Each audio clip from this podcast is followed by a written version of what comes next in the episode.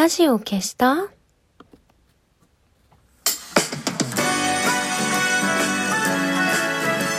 々ころりよ、おころりよ。今日を終える美しい人よ。安心して眠れるように、眠れなくても安心できるように。何でもない時間をあなたに。姫の玉のラジオ消した？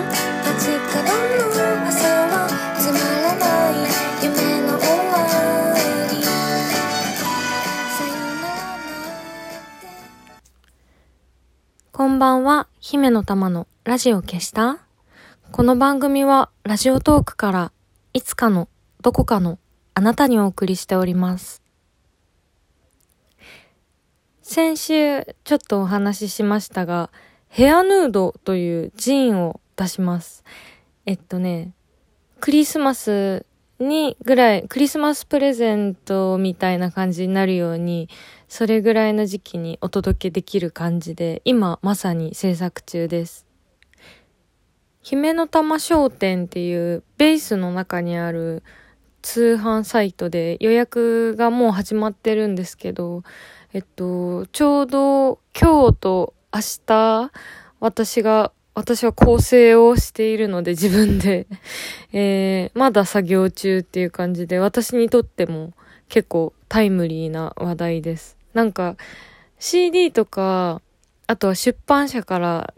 出すような本だと、なんかこう、自分の制作期間が終わってから、あの、世の中に出るまでちょっとこう、いろんなタイムラグがあるんだけど、ジンって自分で作ってるものなので、なんかギリギリまで結構自分の手元にありますね。だから今はまだ完成してないものの予約を 取ってる感じになってるんですけど。でももう大方作業は終わってて、もうなんか、もうまあ今のままもう出しちゃってもいい、大丈夫だと思うんだけど、最後の最後までちょっと手を抜きたくないので、あの、最終確認を重ねている途中です。今回、ヘアヌードっていうタイトルのジンで、結構ね、迫力ありますよ。A4 版で大きいし、さらにフルカラーで56ページっていう、まあまあ、まあまあ分厚い。なんかその、ヘアヌードっていう小説も書いたんですけど、元はといえば去年の梅雨ぐらいに、梅雨の終わりぐらいに坊主にしたのが始まりで、ジンを作ろうっていうのは全然考えてなくて、なんか、コロナになっちゃって、現場もないし、人と会ったりすることもなくなっちゃって、そしたらなんか、自分で思った以上になんかこ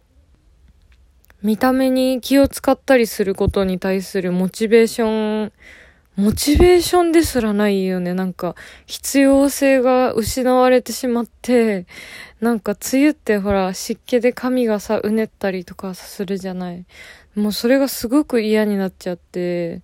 まあ、なんか今思うと、あの時って、今よりもずっと精神的に調子が悪かったから、まあなんかその、うつとかのね、初期症状、初初期症状っていうか、としてまあありがちだけど、自分の見た目に気が、を使えなくなっちゃうみたいな感じで、なんかもう坊主でもいいや、みたいな。あとまあなんか、なんだろうな。16歳からずっと髪染めてて、髪って結構一回染めると、もうずっとさ、染めちゃうから、なんか、もう何年も何年もずっと染めてて、こう自分の、じ、なんていうの？地毛？地毛っていうのかな？なんか、地毛の黒髪見てみたいなっていう気持ちになったのもあって、それで坊主にしたっていうのがきっかけで、で、で、その時は別にジン作ろうとか思わなかったんだけど、その後にあの、入院することになって、2週間ぐらい、あの、閉鎖病棟で外に出られなくて、なんか、ずっとこう、まあ、暇だったので、結構私は入院が良かったタイプの人なので、なんか出たら、出たらとか言ってなんか刑務所みたいな言い方をしてしまったけど、なんかシャバに出たらなんかやりたいことを考えようと思って。で、その時になんかもう、まあ多分もう2回目坊主にすることはもうないだろうなっていう感じだったから、その時に。ちょっと撮影しておきたいなって思って、それでカメラマンの薄山菊子さんって、私があの、すごいお世話になってて、僕とジョルジュっていう音楽ユニットのジャケットをずっと撮ってもらっていて、僕ジョルのファーストのジャケットを撮ってもらった時に知り合ったんだけど、すごくあの個人的にも仲良くさせていただいている大好きなカメラマンさんで、あの、インタビューさせてもらったりする、あ、もらったりしたこともあって、あとはあの、ワンマンライブとかね、すごい大事な、あの、2017年に渋谷の WWW で、アイドルになりたいっていうワンマンライブやったんですけど、なんかそういうのとか、あとはなんかもう何かと新しいアーシャとか、大事な時はいつもヘアメイクしに来てくれる吉井めぐみちゃんっていう女の子がいて、吉井ちゃんと薄山さんと3人で本当にこじんまりと、なんだろう、別に写真なんかに使うっていう予定もなかったんだけど、まあちょっと記念で撮ろうと思って、僕ジョルのね、えー、っとね、セカンドのジャケットを撮影したスタジオがあるんですけど、そこに久しぶりに行ってちょっと写真撮ってっていうのがあって、でもやっぱり撮ったら撮ったね、なんかさ、当たり前だけどなんか、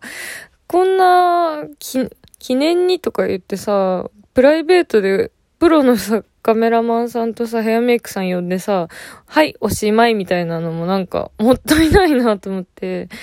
で、やっぱこれちょっと外に出したいなと思ったんだけど、なんか、ちょうどね、地下アイドル卒業したタイミングだったし、なんか、その、私地下アイドルを卒業するときに写真集を斎蔵さんから出してるんだけど、なんか卒業したのにまた写真集出すのっていうのもなぁと思って、で、やっぱり卒業後自分が何やりたいかっていうのを考えた時に文章書きたいなっていうのはもうずっとあったから、ちょっとあの、私はあんまりちゃんと小説を書いたことがなかったから、今まで結構、その、ルポだったりとか、あの、まあ、エッセイとか、インタビューとか、その、実際に起きたことを書くっていう